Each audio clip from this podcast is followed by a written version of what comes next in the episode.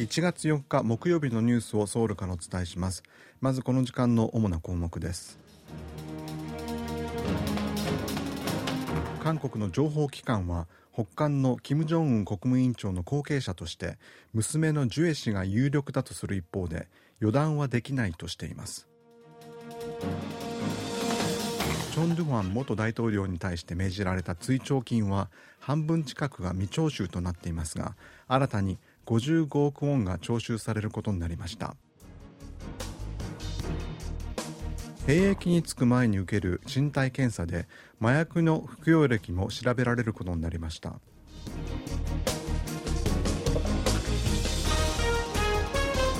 今日はこうしたニュースを中心にお伝えします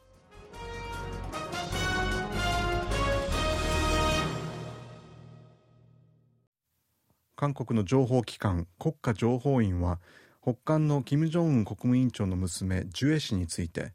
今のところ有力な後継候補とみられるとした上で他の子供の存在など状況を変化させる要因が多いため注意深く見守っていると述べました。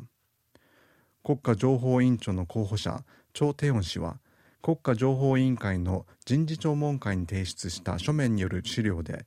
ジュエ氏が登場して以降の公の活動内容や扱われ方の水準などを総合的に分析した結果現時点ではジュエ氏は有力な後継者の候補とみられるという判断を示しました。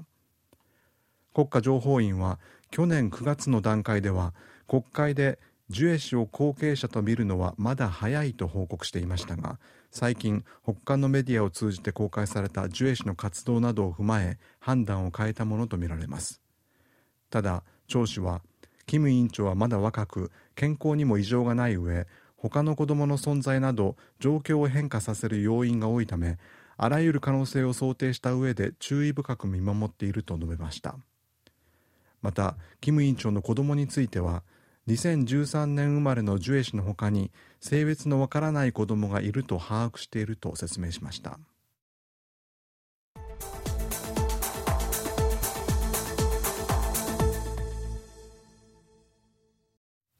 2021年に亡くなったチョン・ドゥファン元大統領に対して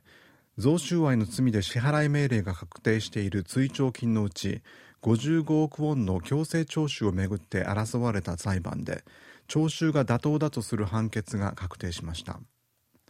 チョン元大統領に対しては1979年のクーデターと関連して贈収賄などの容疑で1997年に無期懲役と2205億ウォンの追徴金の支払いを命じる判決が確定しています。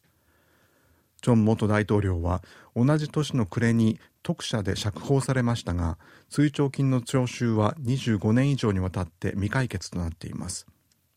2205億ウォンのうちこれまでに徴収されたのは1282億ウォンです。放送会の関係者によりますと先月30日に55億ウォンが追加で国庫に監修されることになりました。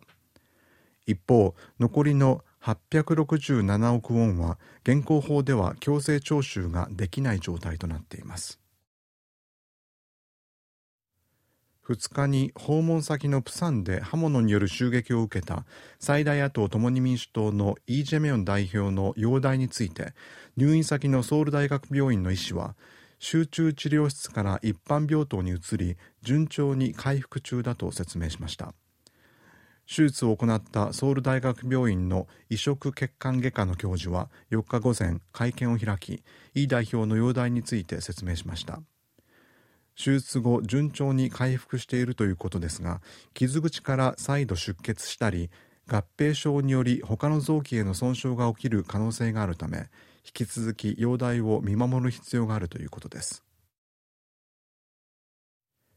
兵役に就く前に受ける身体検査の項目に7月から麻薬の検査が取り入れられることになりました。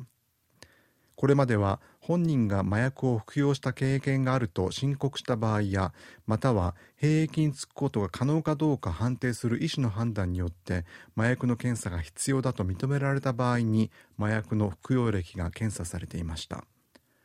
兵務庁は韓国で麻薬が深刻な社会問題となっている中特に軍隊では銃器を扱うだけに慎重を期すべきとの指摘が多く一律の検査を実施することにしたということです。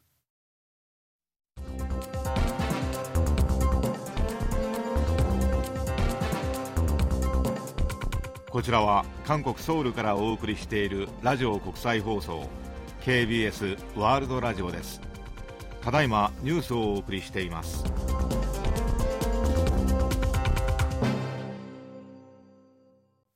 今月1日に石川県能登地方で震度7の揺れを観測した地震の影響で韓半島の地下水位が最大で1メートルほど上下に動いたことが分かりました。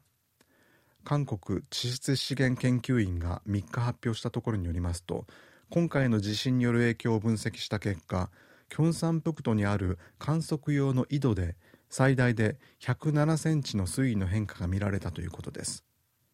韓国地質資源研究院は地下水が上下に動けば石油備蓄施設や放射性廃棄物の貯蔵施設など地下深くにある貯蔵施設が影響を受けたり地下水が汚染されたりする恐れがあるほか地盤の安定性にも影響を及ぼす可能性があると指摘しています。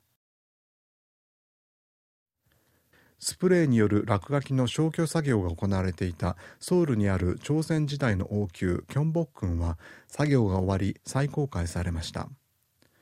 文化財庁は4日午前キョンボックン西側のヨンチュムンと国立故宮博物館の裏口の周りを覆っていたフェンスを撤去し外壁を公開しました。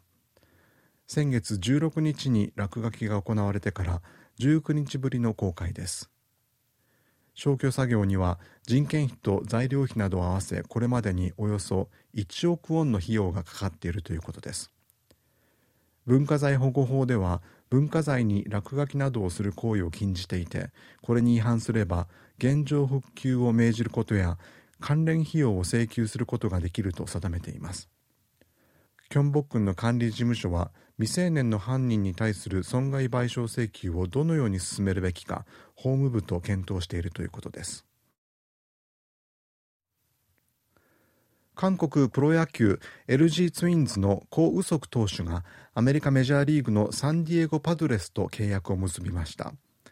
サンディエゴ・パドレスが韓国時間の4日発表したところによりますと右投げのコ・ウソク投手を2年契約で獲得したということです。球団は契約額を公開していませんがアメリカのメディアは450万ドルと報じています。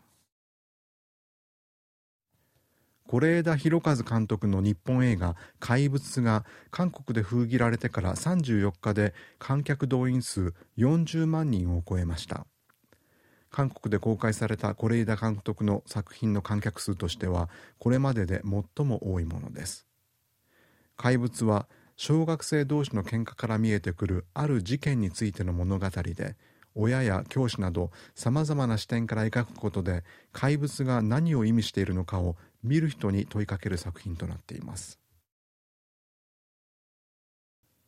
ソウル市は市民の憩いの場として10年前に開発した散策路トゥルレキルを観光客を含めより幅広い層の利用につながるよう短いコースに分割することにしました。ソウルのトゥルレキルはソウルの歴史文化自然生態などをテーマにした8つのコース合わせて156.5キロの散策路で2014年11月に開通しました。しかし1つのコースの長さが平均20キロと長いためソウル市ではコースを細かく分け観光スポットとして広報することで観光の活性化に役立つと判断したということです。ソウル市では今回の再整備によりソウル市民だけでなく国内外の観光客にもソウルの魅力を十分に味わってもらう機会を提供したいと話しています。以上原秀氏がお伝えしました。